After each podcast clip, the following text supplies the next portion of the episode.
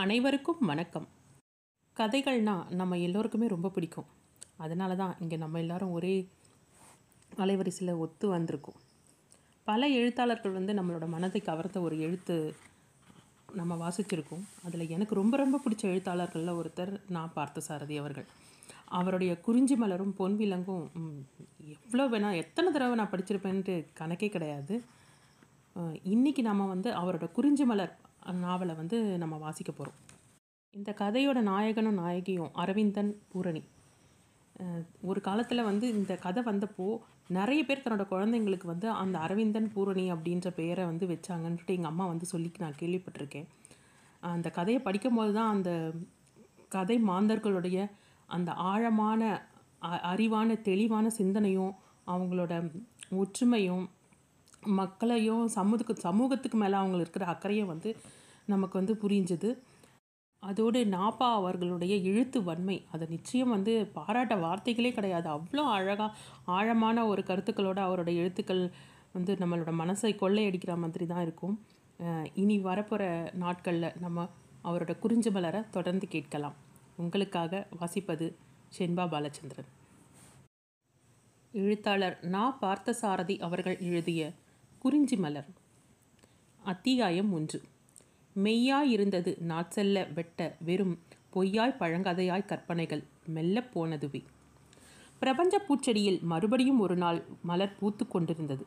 மார்கழி மதத்து வைகரை உலகம் முழுவதுமே பனித்துளி நீங்காத ரோஜா பூக்களால் கட்டிய பூ மண்டபம் போல் புனிதமானதொரு குளிர் பரவி இருந்தது மலரின் மென்மையில் கலந்து இழையோடும் மனம் போல அந்த குளிரோடு கலந்து வீசும் இதமான மண்காற்று புலர்ந்தும் புலராமலும் இருக்கின்ற பேரரும்பு போல் விடிந்தும் விடியாத பேதைப் பருவத்து இளம் காலை நேரம்.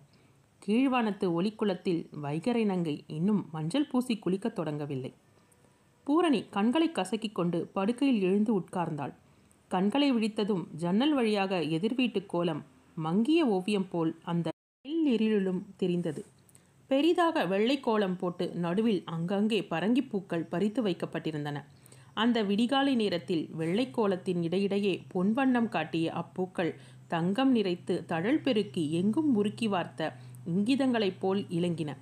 அந்த கோலத்தையும் அதன் அழகையும் நினைத்தபோது பூரணிக்கு துக்கமாய் பொங்கும் உணர்வின் சுமையொன்று மனத்தை அழுத்தியது. கண்கள் கலங்கி ஈரம் கசிந்தன.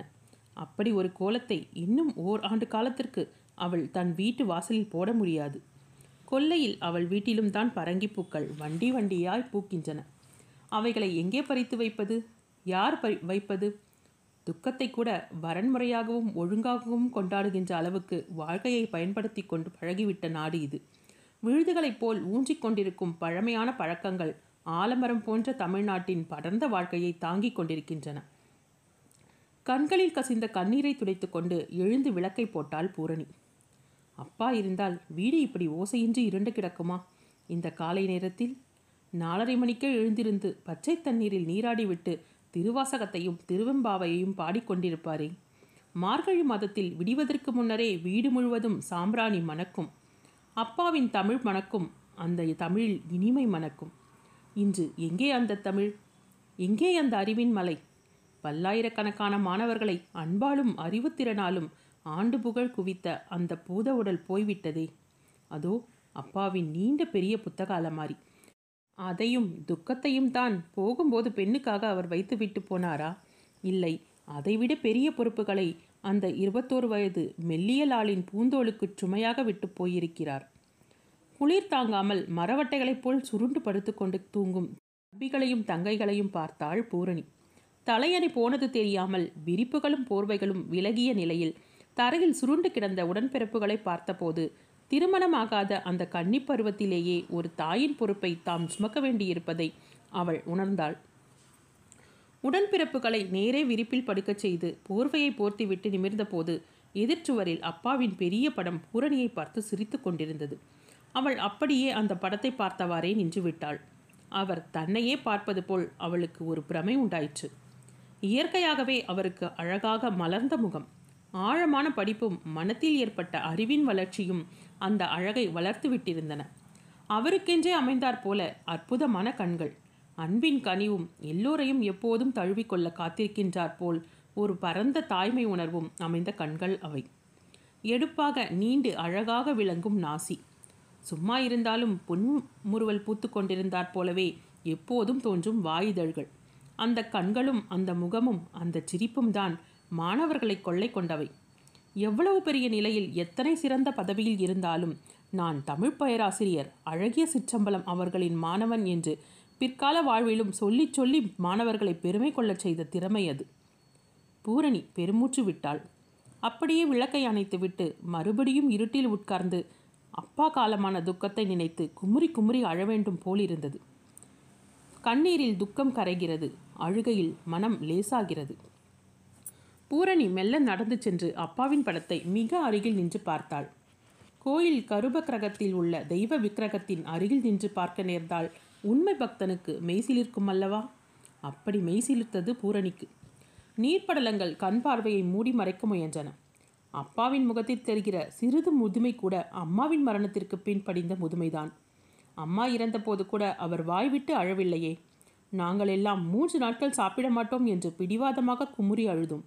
படிப்பும் அனுபவங்களும் அவர் மனத்தை எவ்வளவு கல்லாக்கி இருந்தன அப்போது?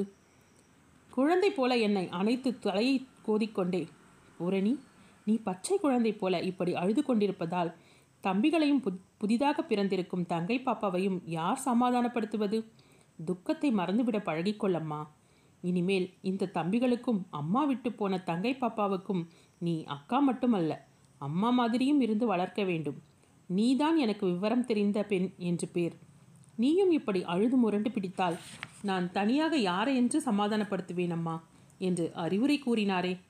தம்முடைய துக்கங்களையும் துன்பங்களையும் மட்டுமல்ல சுகங்களையும் இன்பங்களையும் கூட பொருட்படுத்தாமல் மறந்து விடுகிற சுபாவம் அவருக்கு. கல்லூரி வகுப்பு அறைகளிலும் வீட்டில் புத்தக அலமாரிக்கு அருகிலுமே வாழ்க்கையின் பெரும்பான்மையான நேரத்தை கழித்துவிட்டு மற்றவற்றை மறந்து கொண்டிருந்தவர் அவர். முறையாக பழுத்து உதிரும் கனியைப் போல் அறிவினால் காய்ந்தன்மை வாய்ந்த அசாதாரண உணர்ச்சிகளை சிறிது சிறிதாக தம்மை விட்டு நீக்கிவிட்டவர் அவர். ஒவ்வொரு நாளையும் ஒவ்வொரு வினாடியும் ஒழுங்காகவும் முறையாகவும் கழிப்பதற்கு பழகி கொண்டிருந்த வாழ்க்கை அவருடையது. அப்பா போய்விட்டார் என்பதற்கு ஒப்புக்கொண்டு நம்புவது மனத்திற்கு கடுமையானதாகத்தான் இருந்தது. அந்த அழகு அந்த தமிழ்கடல் அந்த ஒழுக்கம் அந்த பண்பாடு அத்தனையும் மாய்ந்து மடிந்து மண்ணோடு மண்ணாகி பொய்யாய் பழங்கதையாய் கற்பனையாய் மெல்ல போய்விட்டன. நமக்கு வேண்டியவர்களின் மரணத்தை நம்பவோ ஒப்புக்கொள்ளவோ முடிவதில்லைதான். நின்றான் இருந்தான் கிடந்தான் தன் கேள் அலறச் சென்றான் என்று வாழ்க்கையின் நிலையாமையை பற்றிய ஒரு செய்யுள் வரியை அப்பா அடிக்கடி சொல்வார். அந்த செய்யுள் வரி மாதிரி தான் அப்பாவும் கல்லூரிக்கு போனார். புத்தக அலமாரிக்கு அருகில் நின்றார். இருந்தார். திடீரென்று எல்லோரையும் தவிக்க விட்டு போய்விட்டார். மரணத்தை கூட ஆர்ப்பாட்டமில்லாமல் நோய் நொடி தொல்லைகள் இல்லாமல் எவ்வளவு எளிமையாக அடைய முடிந்தது அவரால்?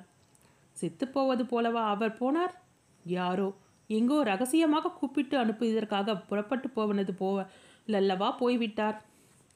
சாயங்காலம் கோவிலுக்கு போய்விட்டு வந்தவர் ஒரு நாளும் இல்லாத வழக்கமாக சோர்ந்து போனவர் போல் கட்டிலில் போய் படுத்துக்கொண்டார் நான் பதறிப்போய் அருகில் சென்று என்னப்பா உங்களுக்கு? ஒரு மாதிரி சோர்ந்து காணப்படுகிறீர்களே என்று கேட்டேன். ஒன்றுமில்லை பூரணி கொஞ்சம் வெந்நீரில் சுக்கை தட்டி போட்டு கொண்டு வா. லேசாக நெஞ்சை வலிக்கிற மாதிரி இருக்கிறது என்று சிரித்துக்கொண்டே சொன்னார். நான் வெந்நீர் கொண்டு வரப்போனேன் தம்பி திருநாவுக்கரசு கூடத்தில் உட்கார்ந்து பள்ளிக்கூடத்து பாடம் படித்து கொண்டிருந்தான். சின்னத்தம்பி சம்பந்தனும் குழந்தை மங்கையர்க்கரசியும் வீட்டு வாயிலுக்கு முன்னால் தெருவில் விளையாடி கொண்டிருந்தார்கள். நான் வெந்நீரில் சுக்கை தட்டி போட்டு கொண்டிருந்த போது திருநாவுக்கரசு இருந்தால் இங்கே வர சொல்லுமா?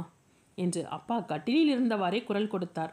அதை கேட்டு இதோ வந்துவிட்டேன் அப்பா என்று தம்பி கூடத்திலிருந்து சென்றான். அப்பா தம்பியிடம் திருவாசகத்தை எடுத்து தமக்கு பக்கத்தில் உட்கார்ந்து படிக்குமாறு கூறியதும் தம்பி படிக்கத் தொடங்கியதும் சமையலறையில் எனக்கு கேட்டன. நான் வெந்நீரோடு சென்றேன். அப்பாவின் இரண்டு கைகளும் நெஞ்சை அழுத்து பிடித்து கொண்டிருந்தன. வலியை உணர்ந்த வேதனை முகத்தில் தெரிந்தது. தம்பி திருவாசகத்தில் திருவண்ட பகுதியை படித்து கொண்டிருந்தான். பூவில் நாற்றம் போன்று உயர்ந்தெங்கும் ஒழிவு அற நிமிர்ந்து மேவிய பெருமை. இன்று எனக்கு எளிவந்தருளி தரும் ஆக்கை ஒழியச் செய்த ஒன்பொருள். தம்பியின் சிறிய இனிய குரல் அழகாக ஒழித்து கொண்டிருந்தது. அப்பா உங்கள் முகத்தை பார்த்தால் அதிகமாக வேதனைப்படுகிறீர்கள் போல் தோன்றுகிறது. நான் போய் டாக்டரை கூட்டிக் கொண்டு வரட்டுமா? என்று கவலையோடு கேட்டேன். அப்பா மறுமொழி கூறாமல் சிரித்தார். நான் போய் கூட்டிக் கொண்டு வருகிறேன். அப்பா என்று அவர் பதிலை எதிர்பாராமல் நான் புறப்பட்டேன். நான் டாக்டரோடு திரும்பிய போது தம்பி ஓவென்று அலறி அழும் குரல்தான் என்னை வரவேற்றது. அப்பாவின் பதில் பேசாத அந்த புன்னகைதான் நான் இறுதியாக அவரிடம் பார்த்த உயிர் தோற்றம். அப்பா போய்விட்டார்.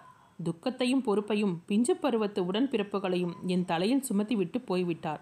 ஊரே துக்கம் கொண்டாடியது.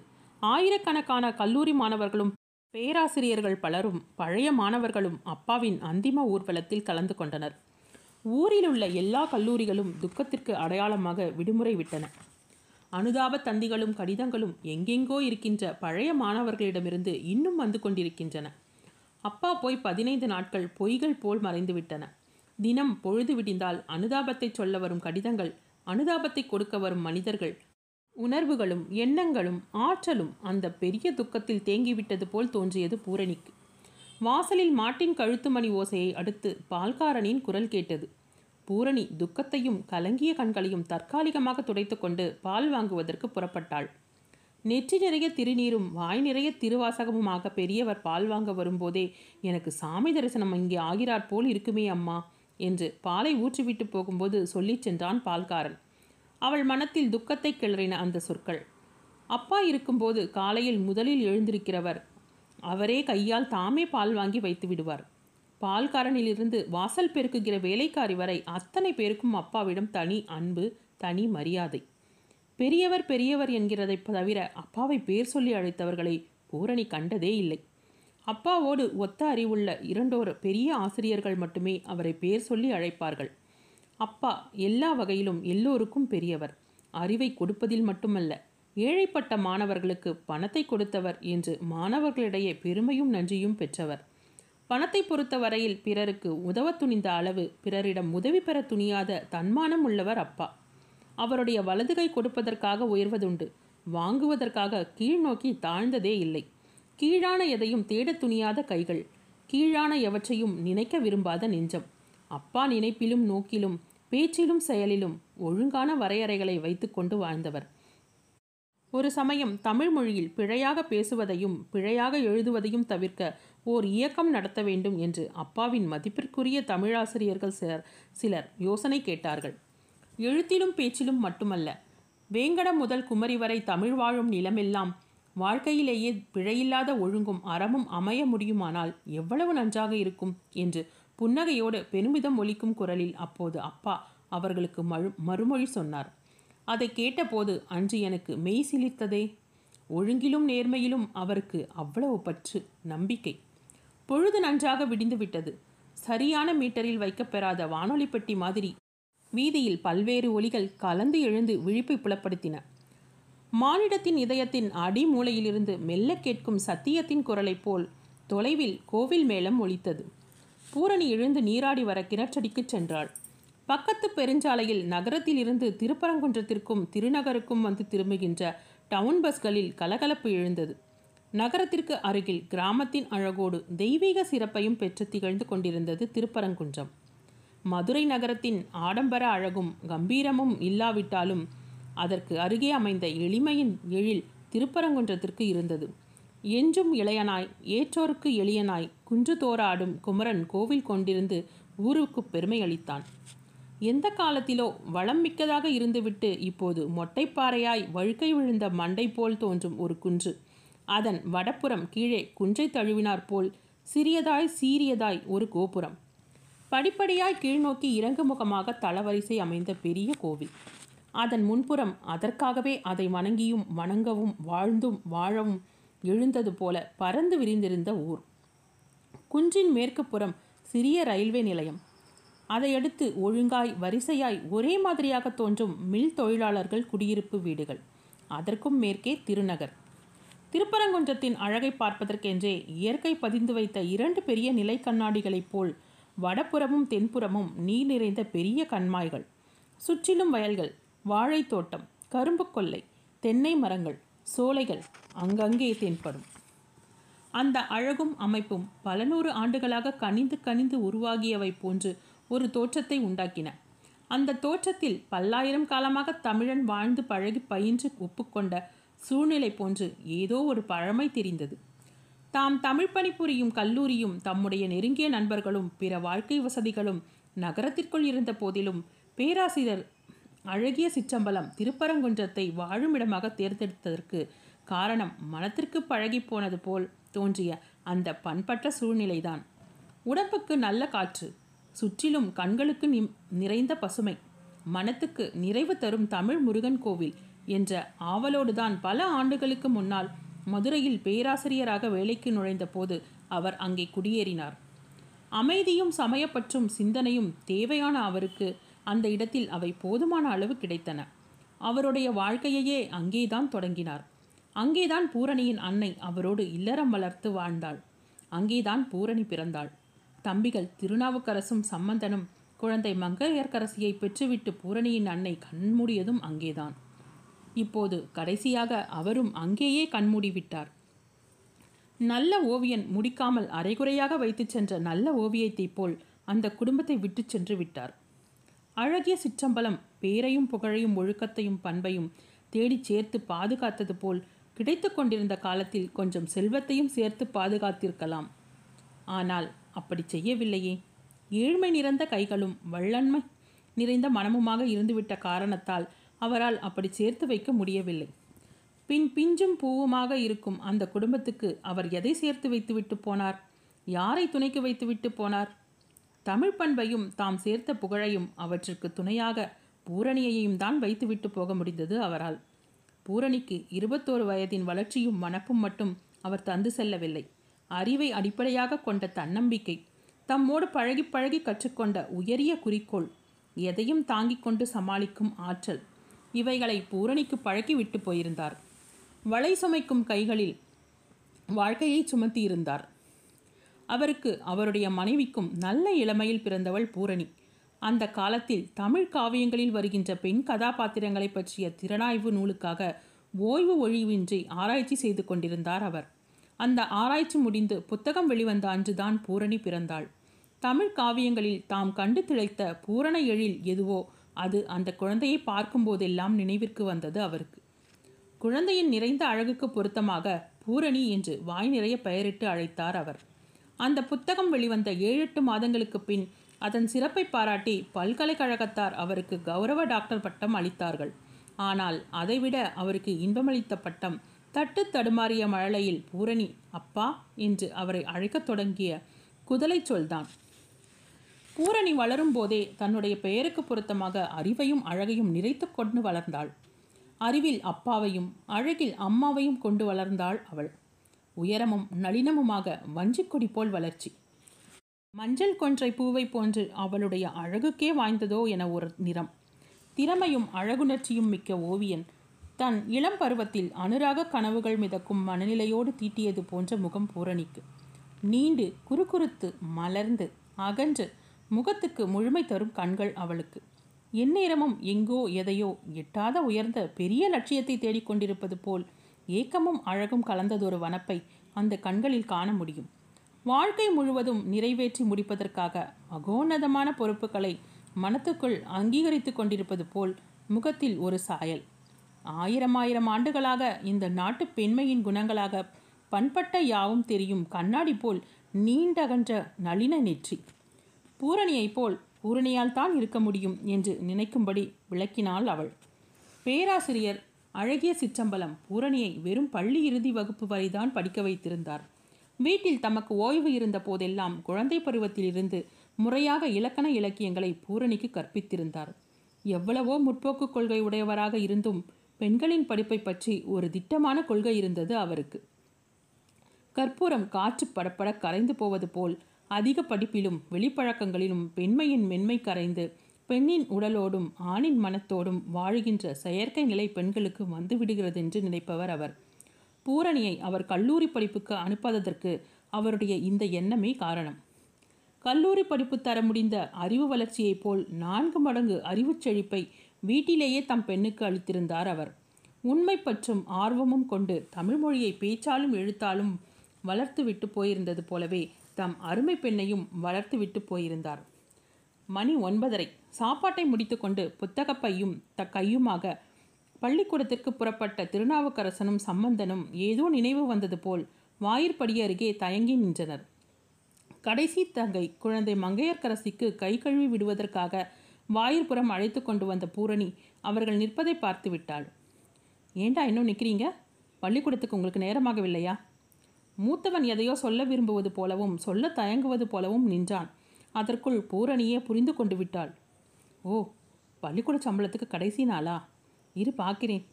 குழந்தைக்கு கை கழுவி விட்டு உள்ளே போய் பெட்டியை திறந்து பார்த்தாள். இருந்ததை கொட்டி எண்ணியதில் ஏழரை ரூபாய் தேறியது. பாங் பேங்க் புத்தகத்தை விரித்து பார்த்தாள்.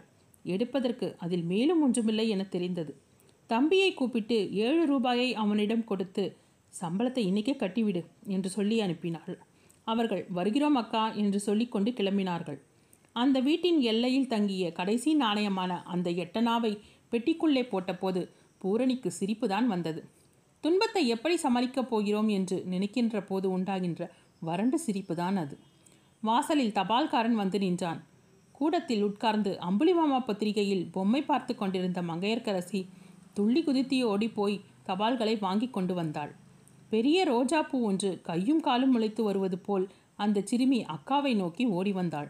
தங்கை துள்ளி குதித்து ஓடி வந்த அழகில் பூரணியின் கண்கள் சற்றே மகிழ்ச்சியும் மலர்ச்சியும் காட்டின.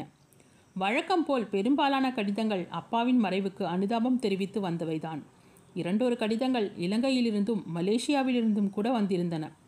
கடல் கடந்து போயும் அப்பாவின் நினைவை மறக்காத அந்த பழைய மாணவர்கள் செய்தித்தாள்கள் மூலம் விவரம் அறிந்து எழுதியிருக்கிறார்கள். அவ்வளவு புகழும் பெருமையும் வாய்ந்த ஒருவருடைய பெண்ணாக இருப்பதை நினைப்பதே பெருமையாக இருந்தது அவளுக்கு. கடைசியாக பிரிக்கப்படாமல் இருந்த இரண்டு உரைகளில் ஒன்றை பிரித்தாள். தலைப்பில் இருந்த பெயரை பார்த்ததும் அவள் முகம் சிரித்தது. அப்பாவிடம் வீட்டில் வந்து தனியாக தமிழ் படித்தவரும் பெரும் செல்வரும் ஆகிய ஒரு வியாபாரி எழுதியிருந்த கடிதம் அது. தமிழ் சொல்லிக் கொடுத்தாலும் அந்த வியாபாரியின் குணமும் முறையற்ற அரசியல் பித்தலாட்டங்களும் அப்பாவிற்கு பிடிக்காது. கடைசி வரையில் பிடிவாதமாக அந்த மனிதனிடம் கால் காசு கூட வாங்கி கொள்ள மறுத்துக்கொண்டே அவருக்கு தமிழ் சொல்லிக் கொடுத்து அனுப்பிவிட்டார் அவள் அப்பா. ஏழைகளின் ரத்தத்தை பிழிந்து பணம் சேர்த்தவன் அம்மா இவன். மனதில் நாணயம் இல்லாமல் கைகளில் நாணயத்தை குவித்து விட்டான். தமிழை கேட்டு வருகிற யாருக்கும் இல்லை என்று மறுப்பது பாவம் என்று நம்புகிறவன் நான். அந்த ஒரே நம்பிக்கைக்காகத்தான் இவனை கட்டிக்கொண்டு அழுகிறேன். என்று பலமுறை வெறுப்போடு அந்த மனிதரை பற்றி பூரணியிடம் சொல்லியிருக்கிறார். அவர் உலகத்தின் எந்த மூலையில் எவ்வளவு எவ்வளவு பெரிய மனிதனிடத்தில் நாணயக்குறைவும் குறைவும் குறைவும் இருந்தாலும் அந்த மனிதனை துச்சமாக நினைக்கிற துணிவு அப்பாவுக்கு உண்டு. பண்புக்குத்தான் அவரிடம் மதிப்பும் மரியாதையும் உண்டு. வெறும் பணத்துக்கு அதை அவர் தரவே மாட்டார். இத்தனை நினைவுகளும் வெறுப்பும் பொங்க அந்த கடிதத்தை பிரித்து படித்து பார்த்தாள் பூரணி. இதனுடன் தொகை போடாமல் என் கையெழுத்து மட்டும் போட்டு ஒரு செக் இணைத்திருக்கிறேன். தங்களுக்கு எவ்வளவு தொகை தேவையானாலும் எழுதி எடுத்துக்கொள்ளலாம் தந்தை காலமான பின் தங்கள் வீட்டு நிலையை என்னால் உணர முடிகிறது. தயவு செய்து இதை மறுக்கக்கூடாது. பூரணியின் முகம் இன்னும் சிரித்தது.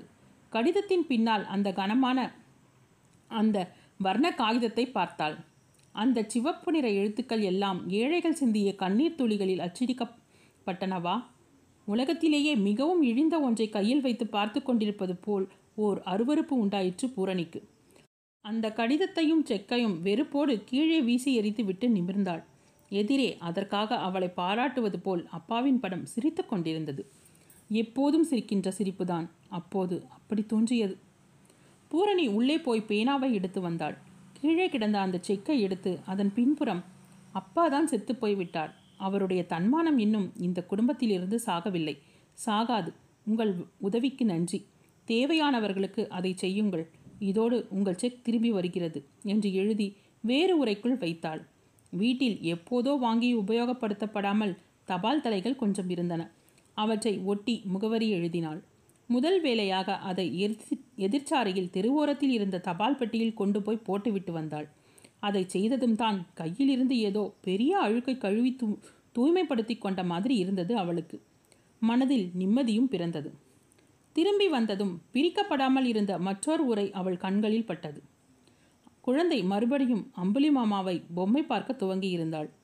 பூரணி அதுவும் ஓர் அனுதாப கடிதமாக இருக்கும் என்று பிரித்தாள். திருப்பரங்குன்றத்தில் அவர்கள் குடியிருக்கும் அந்த வீட்டின் சொந்தக்காரர் மதுரையில் குடியிருந்தார். அவர் எழுதியிருந்த கடிதம்தான் அது. வீட்டை அடுத்த மாதம் விற்கப் போகிறேன். அதற்குள் தாங்கள் தர வேண்டிய ஆறு மாதத்து வாடகை பாக்கியை செலுத்திவிட்டு வேறு இடம் பார்த்து கொள்ள வேண்டியது. கடிதம் அவள் கையில் இருந்து நழுவி குழந்தை வைத்திருந்த அம்புலி மாமாவுக்கு பக்கத்தில் விழுந்தது. அக்கா இந்தாங்க என்று மழலையில் மிழற்றி கொண்டே குழந்தை மங்கையர்க்கரசி அந்த கடிதத்தை எடுத்து கொண்டு வந்தாள். பூரணி அப்பாவின் படத்தை அந்த அற்புத கண்களை பார்த்து கொண்டு சிலையாக நின்றாள். பெண்ணே வாழ்க்கையில் முதல் துயர அம்பு உன்னை நோக்கி பாய்கிறது. நான் இறந்த பின் நீ சந்திக்கிற முதல் துன்பம் இது. கலங்காதே. துன்பங்களை வெல்லுகின்ற முயற்சிதான் வாழ்க்கை. அப்பாவின் படம் பேசுவது போல் ஒரு பிரமையை உண்டாக்கி கொண்டாள் அவள். அவருடைய அற்புத கண்களிலிருந்து ஏதோ ஓர் ஒளி மெல்ல பாய்ந்து பரவி அவளிடம் வந்து கலக்கிறதா? அவள் க மனதில் துணிவின் நம்பிக்கை ஒளி பூத்தது. குறிஞ்சி மலரும்.